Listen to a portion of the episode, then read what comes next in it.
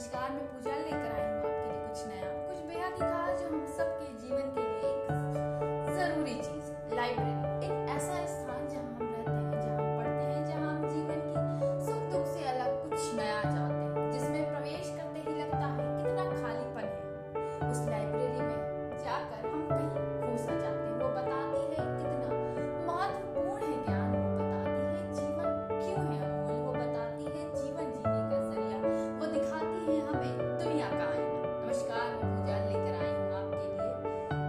कारण आखिर क्यों है पढ़ना?